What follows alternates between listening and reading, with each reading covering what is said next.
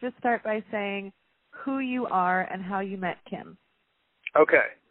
My name is Duff McKagan. I met Kim in 1979 when I saw her band with Kurt and Lulu called Red and Black. And I joined that band as a drummer. We became the Fastbacks.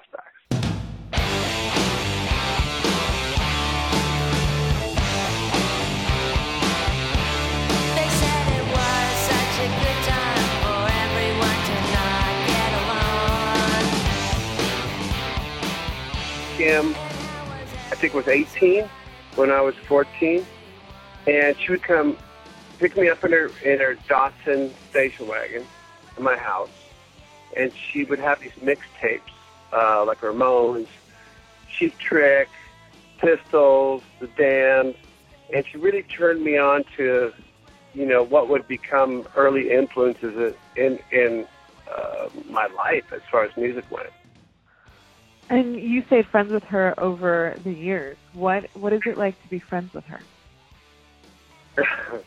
Yeah, I've remained good friends with her. I mean, you know, we all go through our ups and downs in life, and Kim stuck with me through mine, and I've stuck with her through hers. And it's really still that same relationship. I really still look up to her a lot. I get nervous when she comes to one of my shows, more than anybody else. So she came out and saw, you know, my band Guns N' Roses got together, back together after 23 years. And I wasn't nervous playing like our first show or Coachella with a lot of people. Our first big show was Coachella. And then we started the tour, but when, you know, Kim was going to come to one of the Boston shows, and that was about 8 or 9 shows into the tour, the U.S. run, and I was kind of gripping the whole time, like, what's she going to think? And I always tell her that. I'm super aware that she's there. I don't want to fuck up, you know? I want to make her proud. And I really still just totally look up to her. So one last question. Tell me one of the reasons. I can tell there are a lot, but tell me one of the reasons why she's so special to you, why you love her. Kim's just always remained the same solid person. You know, she kicks ass. She's super. She looks at the bright side of things, and no matter what, she's always been there for me. No questions asked.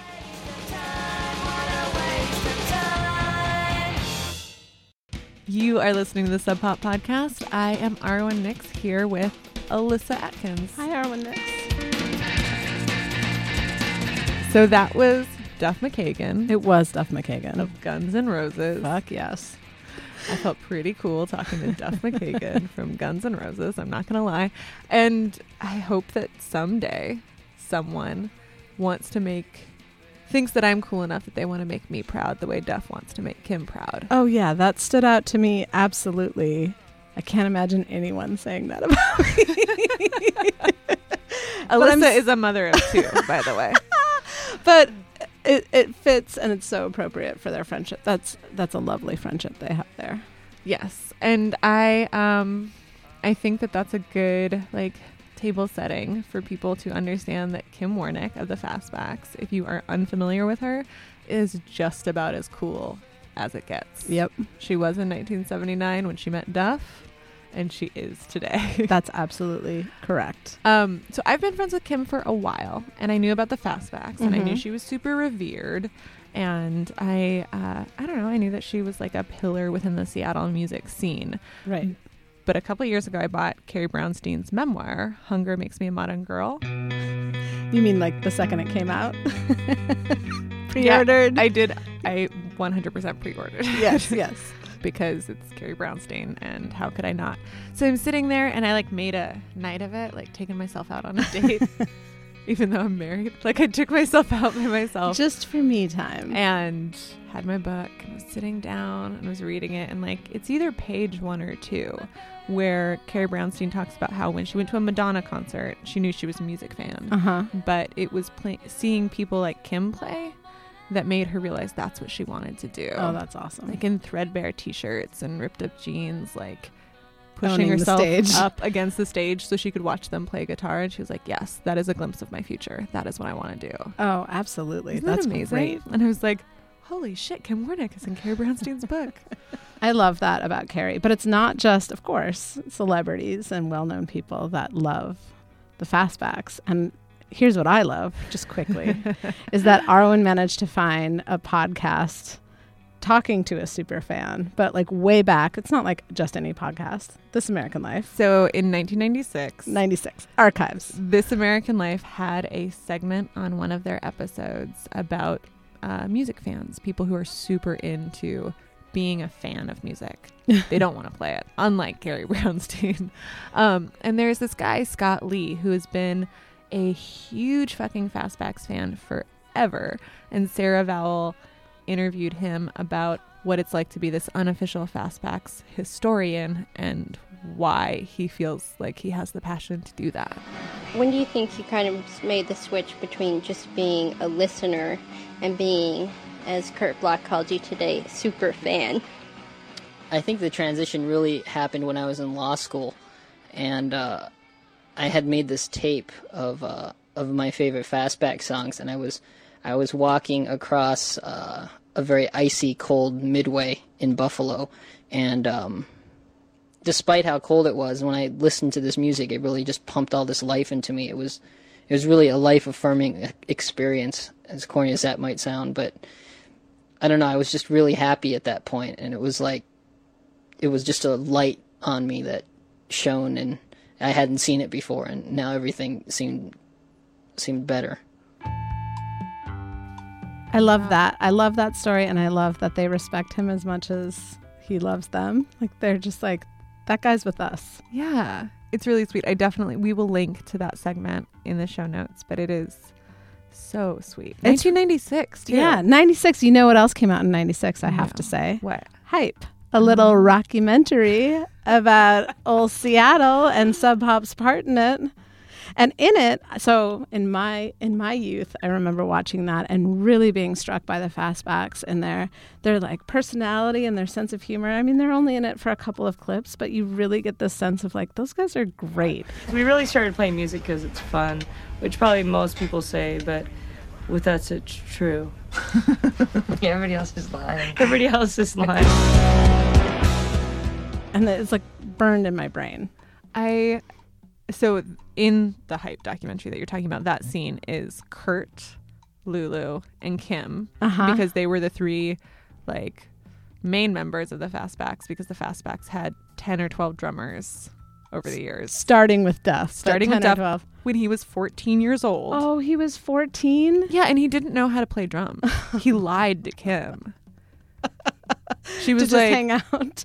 I didn't know he was 14. He was 14. Kim was 18. Baby Duff. And she was like, we need a drummer. And he's like, I'll do it. But then he's like this musical genius. And so he sat down and just fucking shredded. He knew he could do it. Yeah. That's where he was supposed to be. Yeah. That's fucking great. Anyway, so that's us talking about Kim Warnick forever, instead of just having you listen to us talking to Kim Warnick. Maybe less of us, more of Kim. Okay. So here is our interview with Kim.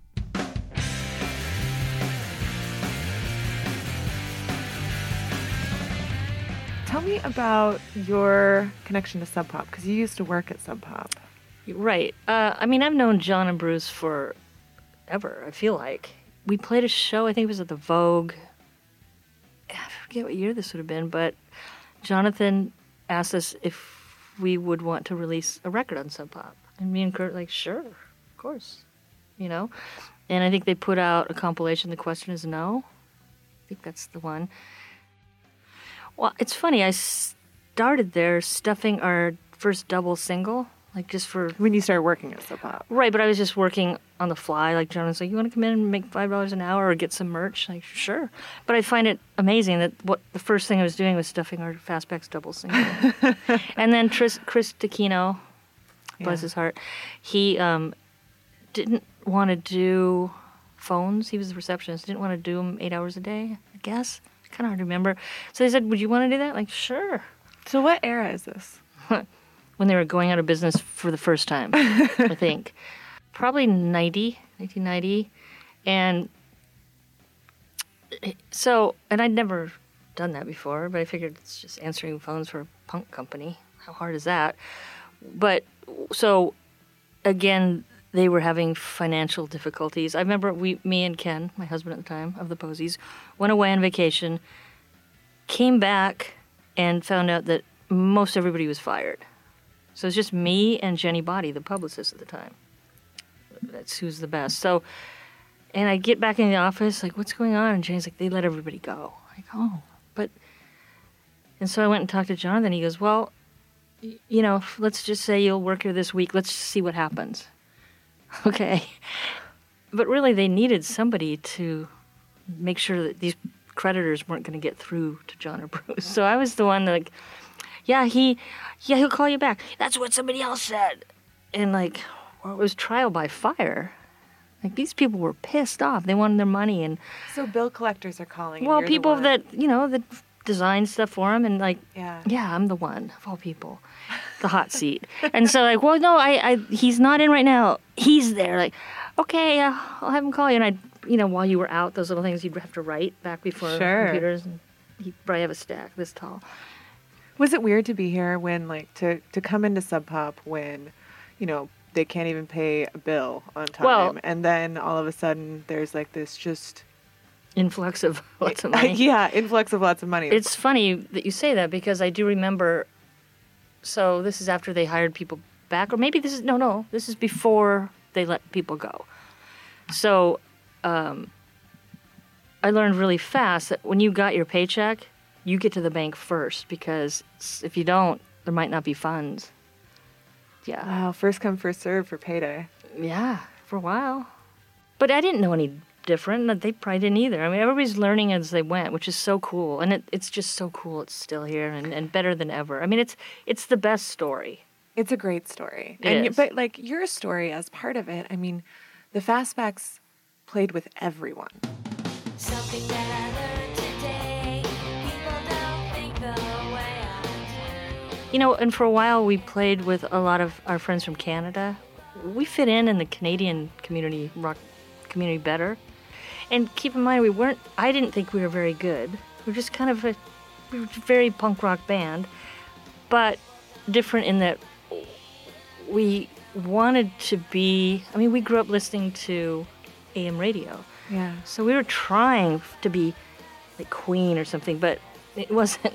So we found the happy medium, which was Buzzcocks, Ramones, mixed in with Queen wanting to be. Right, like this dream punk. Yeah, it was. And so, but in Canada it seemed, and so in Seattle at that time, you know, in the early 80s, it seemed like there was a lot of just kind of more arty music bands, which were great, like, and a lot of hardcore, which we weren't. I mean, we didn't really fit.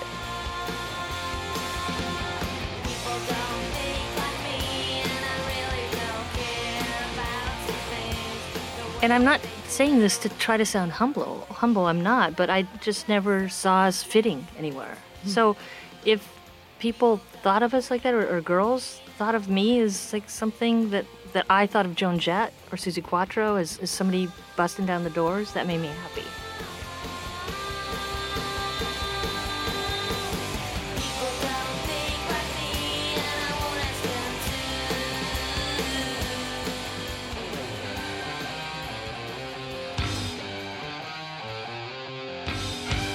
There was times working there, I think somebody worked there throughout that time before Nirvana and then after. Mm-hmm. I really started to get a real clear idea, because when you work in the eye of the hurricane, you don't know really, you don't see anything else, right? So it wasn't until I went to Europe for the first time that I was in some record store over there, and I just remember looking... Oh, I went to look up the Fastbacks, see if they had any Fastbacks records, like any narcissistic band person would do. Sure. And no. Like, well, it wouldn't be the first time. So I asked. And he said, oh, it's in the grunge section. Like, whoa. And yeah, there was a grunge section, a grunge placeholder. Like, so it's like rock, R&B, grunge. Yeah. So... kind of got, and then I started seeing Kurt shirts all the time over there, and like, I just got, it hit me for the first time. You can work at a place like this and be so close to it that you don't really realize it was world domination. Yeah. It was kind of interesting. I got hit with that a few times. It was like, it's bigger than I think. So what did it feel like inside the hurricane, in the eye of the hurricane? How did the music scene feel being part of it then? It's just, playing with Tad, playing with Mudhoney, playing with all these bands. It just wasn't, I guess you could say, I don't know if the phrase I took it for granted is real, but I didn't think about it. I mean, we were all peers coming up together. So, you know, we just would go to each other's shows and it just seemed like normal? Yeah, completely. And we never did play with Nirvana, though. You didn't? No, interesting. That really surprises me. Me too. So, to me, like I said, being in the eye of the hurricane, this is just what I did every day, and these are the people I talk to every day, and Mark Lanigan comes in, and Kirk Hammett comes in. That was weird.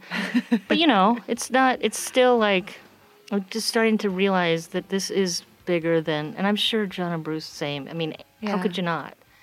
You know, especially them, like, how is this? This just won't stop.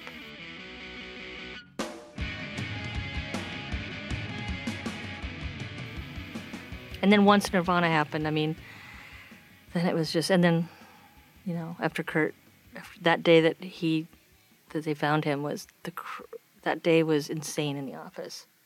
What was it like? Well, somebody told me, a person I worked there with, I just walked in to work. I knew he was missing. I'd heard that from Chris a couple nights before, and I knew it wasn't good. Walked into work, kind of logging on, and my friend who sat next to me is like, hey, did you hear what happened? And he told me, and I said, you know, don't say things like that, because I just thought it was gossipy bullshit. Yeah.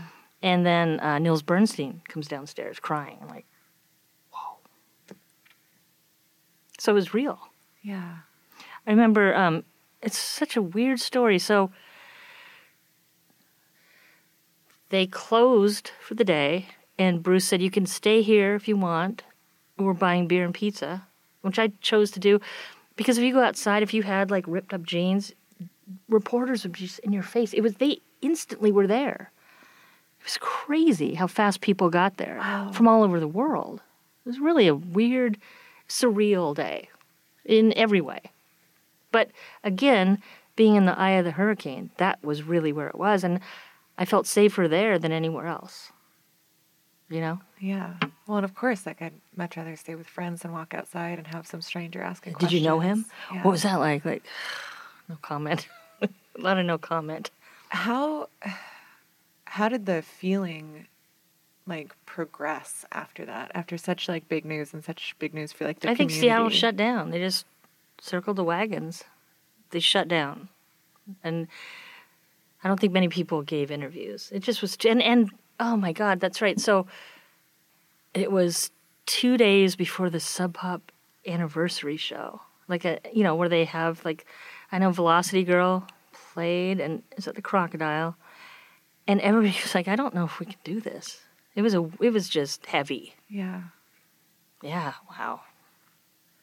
Do you feel like there are other days like that within the music community that left that kind of mark, like other incidents? Andy Wood. Yeah. I didn't know Lane Staley.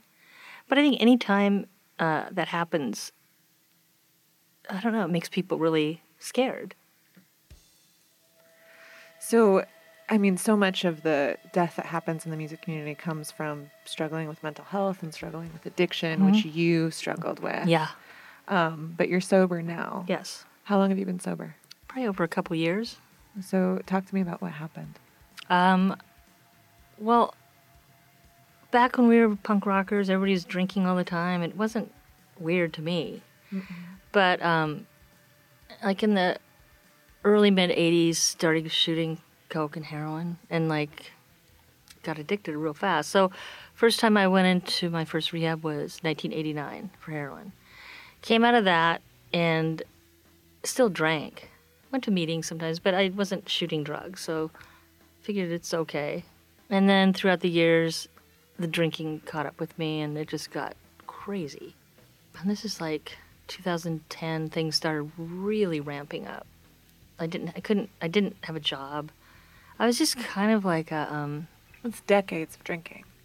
Well, yeah, it is. But see, I now look at it like that now, but I just didn't even pay attention to that. Right. It's like, well, everybody, all these kids, we're all drunks. That's the thing. And plus I worked in the bar world. So it's like, well, what's weird about doing a bunch of Coke after work and drinking half a bottle of Jaeger? Because everyone else is doing it. Yes. And so to me, it was like, as long as I could even it out and go home and, you know, maybe watch a fishing show to calm me down on cable or, you know, something to just hear some blah, blah, blah in the background. Like, oh, hopefully I drank enough and, you know, taking the edge of the Coke. It just became, you know, like you hear, balancing act. And so finally in 2011, Music Cares, some friends decided, like, this is not good. So talk to me about what Music Cares is. Oh, Music Cares is the best. It's through the Grammys, and it's a nonprofit through the Grammys. And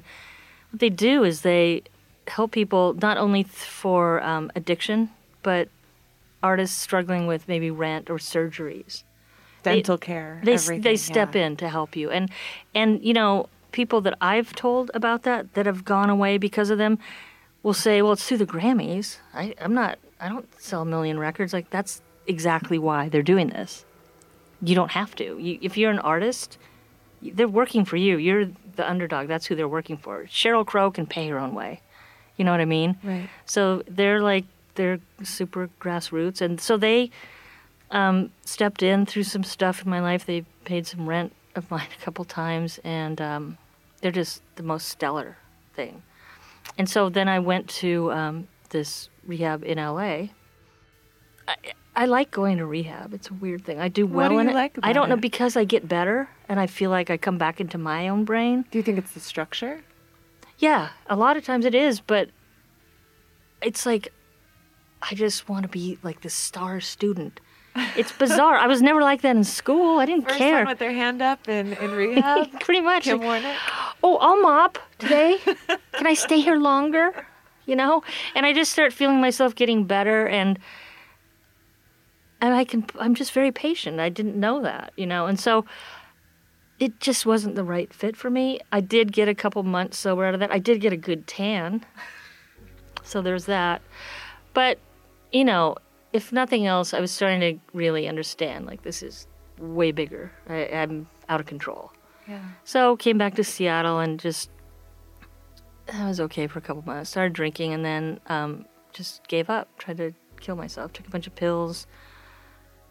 It was just like the weirdest, it was a really weird place to be. Like, I just gave up. And I figured, like, well, either they'll find me or they won't. So it was New Year's Eve, 2011, and so I remember walking to QFC or whatever, because they were going to close soon, and it was pouring rain, like, I need to get that last bottle of vodka, because they're going to be closed, and I'll be really sick. And so I did that, and then I just got back, and it just was weird. I was having a really good day. I built a fire, was reading the Star Wars coffee table book. It was like somebody flipped a switch, and, like, I just went back and just took those pills. You just gave up. And I sent a text to a couple people, which was the cry for help, I suppose. But what did you say? Oh, I don't really remember. Something to the effect of, you know, happy fucking New Year. I just killed myself. I just committed suicide. Something horrifying. And the only reason a couple friends freaked out about that is that I spelled things wrong, because the pills were starting to kick in, and like, this isn't right. And so people called people, and the ambulance came, and they took me away. So I ended up in Harborview, the psych ward.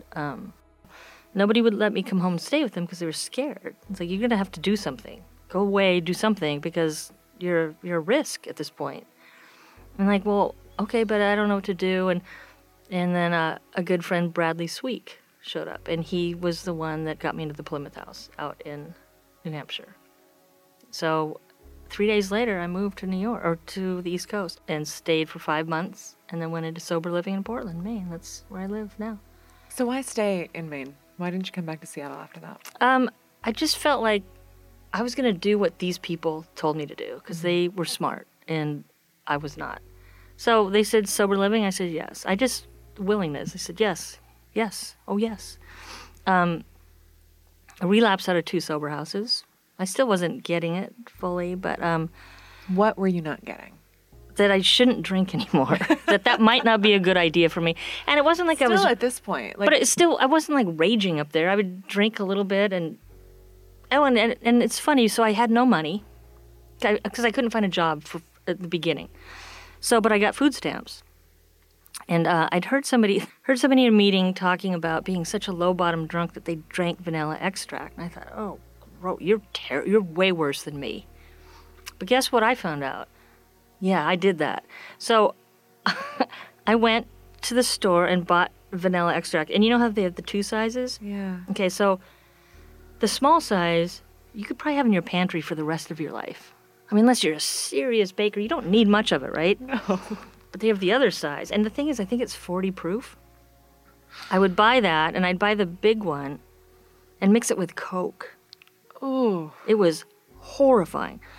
But it was, it was on my food stamps. So, but I remember being so paranoid and trying to look good always that when I went up to the cashier and to pay, I would make sure that I had flour and some frosting and like to look good. You would stage the whole thing. Oh, completely, for sure.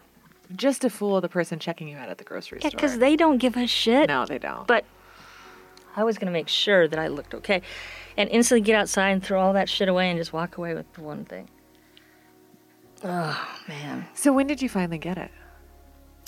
Well, I think really the death of my brother in 2014 is what really just said, it just was kind of like done. There's really no other answer. Was it that it scared you? What about No, it was kind of like to honor him. I guess. Yeah. It just was like a real awakening, I guess. I'm happy that you're sober and it's around. Good. And as another person who doesn't drink, it's always, I feel like there's kind of this unspoken like, oh, you stopped too. That's great. Yeah. We made it, you know? Made it. But I think it's really interesting because the community out here in Seattle specifically, the music community and the bar community, there is such heavy drinking. There's like the rock and roll heavy drinking and the bar heavy drinking, and it's so normal. And that... Well, that's what I was. And because I worked at the Cha-Cha, I mean, that's really... It just was like... There was my bar shift and then... But it feels like, at least for me, and correct me if it didn't feel like this for you, but it kind of feels like, well, we're all dying together. Yeah. And... Yet at the same time, as dark and bad as that is, people will really rally for care. Like you had some medical issues and people... Yeah, they came through and tell me what happened there. Well, the first time I had this insane 12-pound tumor. That's a baby, by the way. That's a real big that's baby. A huge baby. So... Or small twins. Yeah. Or I'm a big giant grizzly bear or something. So that was the first time, and they took that out, and like I'm miraculously thin. But what happened? Like you found out that you had a tumor. Well, I just had it in sand. I didn't want to deal with it. It was like obviously, and people were like, "Are you pregnant?" Like, no. I'm like, oh, it was just awful, and I just was scared. I didn't have insurance. I didn't know what to do, and so I just didn't pay attention and just drank more, did more coke and whatever. That got taken care of, and I think it was like. 2 months later, I was having trouble walking. Like, my right leg was weird, and one day I couldn't move my leg. Like, I couldn't. It just stayed stuck out. I'd have to, like, actually pull it in, and I couldn't even do that. And they did an MRI, and I had 2 tumors on my spine, which were making me not be able to walk. So they took them off, and they were benign. And... They'd even told me, we can't promise that it's going to be okay. And I said, well, it will, of course. And then, stayed in the hospital for like a month. physical therapy, and then physical therapy I rehabbed at my brother's and learned how to walk again.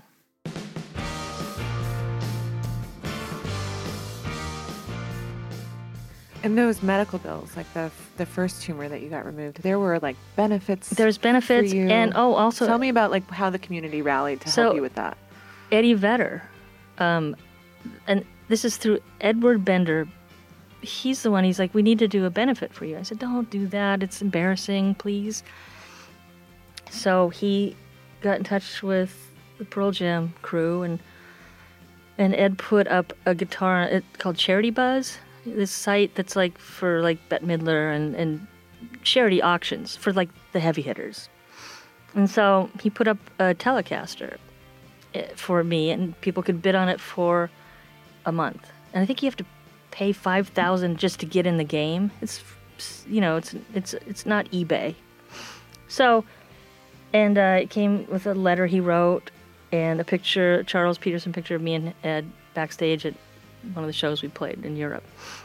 Well, what happened is after a month, it went to, $30,000.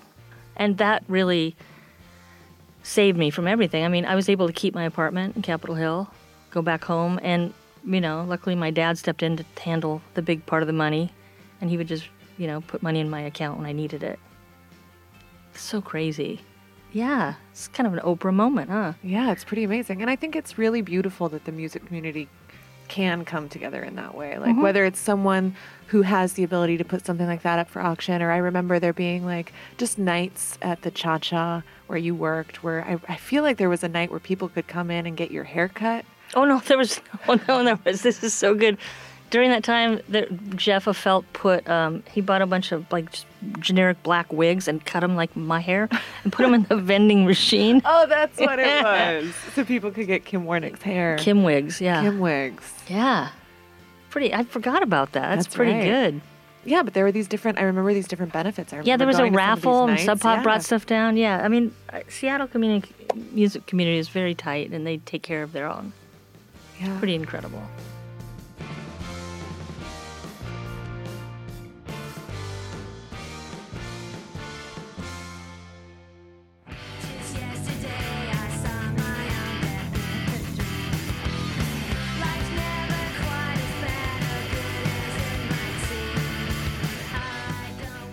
Are you still playing music? No, not. I'm not going to say I don't care about it. Of course I do, but no, I'm not really interested right now. Yeah. I've gone through a couple phases like this where it's a lot of work, and I'm just not feeling it. Yeah. Although I did play my guitar the other day and kind of tried to finish this song I've been trying to finish for 3 years, but in the end, it just pisses me off. I'm like, I hate music. Like a lot of people do. This song could be giant. I could be famous. But instead, I just put it away and like, yeah, that's not happening today.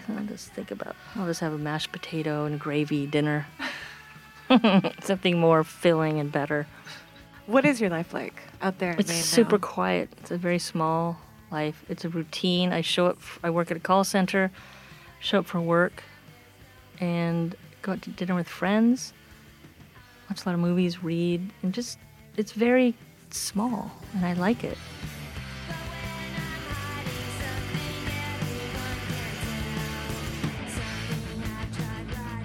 I just wanted to make sure that it was recording. Oh, you want me to start from the beginning? So I was born and raised in Seattle, and then I turned into an alcoholic, and now I'm here. I'm just going to use that. Just that'll be the interview. That's it. Done. Summary. Easy. Yeah, totally easy. Abridged. Yeah. Do you have any other weird Sub Pop stories you want to share while we have you in the murder closet? Well, this one time when the money started coming in, they were doing well. I remember Jonathan walking around to each person's desk and giving us $500 cash. This is Christmas bonus, and we got our own monogrammed fancy terry cloth bathtub or bathrobe, not a bathtub. Monogram bathrobes? Yeah. And $500 cash? Yeah. That is awesome. Seriously. It sounds so fun and happy, and it was. But it was nobody knew what they were doing. So I remember my mom, she didn't really understand. Like, she worked in a bank. So she thinks women have to wear, like, a skirt and nylons or something. And I remember I came over for dinner one night. I'd just come from work. I said, "You didn't wear that to work, did you?" I think I was wearing a dwarf shirt and ripped up jeans. And I said, "Well, yeah." Oh, Kim, she was really upset. Like, "Mom, yeah, this is how it is. Welcome to the grunge world, Mom." Oh, thank God. It's precious. It is. Thank God we can wear dirty clothes and just look like shirts. Yeah. Not wash our hair. That's the best. I'm going to go ahead and strongly agree that not washing hair is the best. And also raise my hand as a non-hair washer, non-daily hair washer. When was the last time you washed your hair? Don't know. But it's not that. Well, I need to sometimes. Don't know, don't care. Don't know, don't care. Not important. Irrelevant. Oh, God. Kim is great. She is great. It was so nice talking to her. And she was in town for the holidays. And she took time out of her schedule visiting with like dear friends and family to come visit the murder closet and talk to me. Oh, thank you so much, Kim. Thank you, Kim. You are a true treasure. Oh, wait, I see a note here and I have to know the answer to it. Okay. I'm sorry to interrupt, but I see Skydiving Kim and I need to know more. Okay, so Kim Warnick, who you can find out more about if you go to subpop.fm and click the links. Click near all the pictures that Stuart will put there about the Fastbacks. And I will also put up a video or have Stuart put up a video of Kim skydiving. No. Which happened like a week ago. Recent Kim. Yeah, a couple weeks ago. Skydiving. Yeah, Kim. No. For some reason that I cannot fucking fathom. Decided to jump out of an airplane. Decided to jump out of a motherfucking airplane. And she loved it. She's... The wind is just pushing her cheeks back to another state.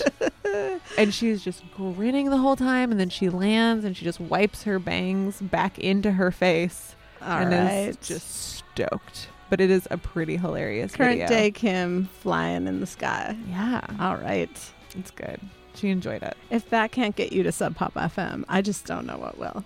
If it can't, you're probably never going to go there. You've probably stopped listening. Hello? But you can also find all the music at subpop.fm. That's and true. You can find the Sub Pop podcast on Twitter. And we're also now on Spotify. So you should follow us there. Please.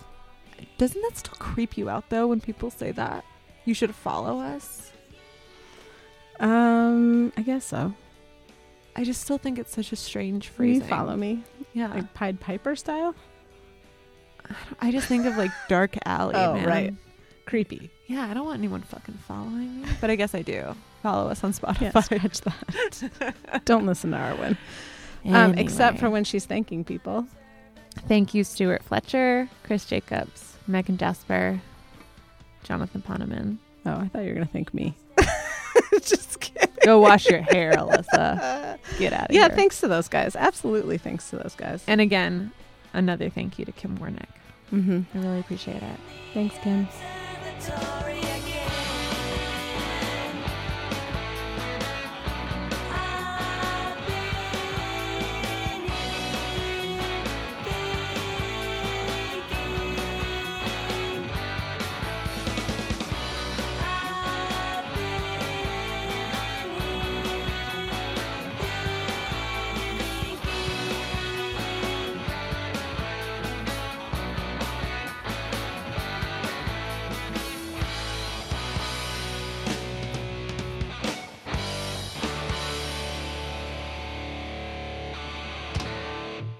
And by the way, to be in the murder closet is bucket list.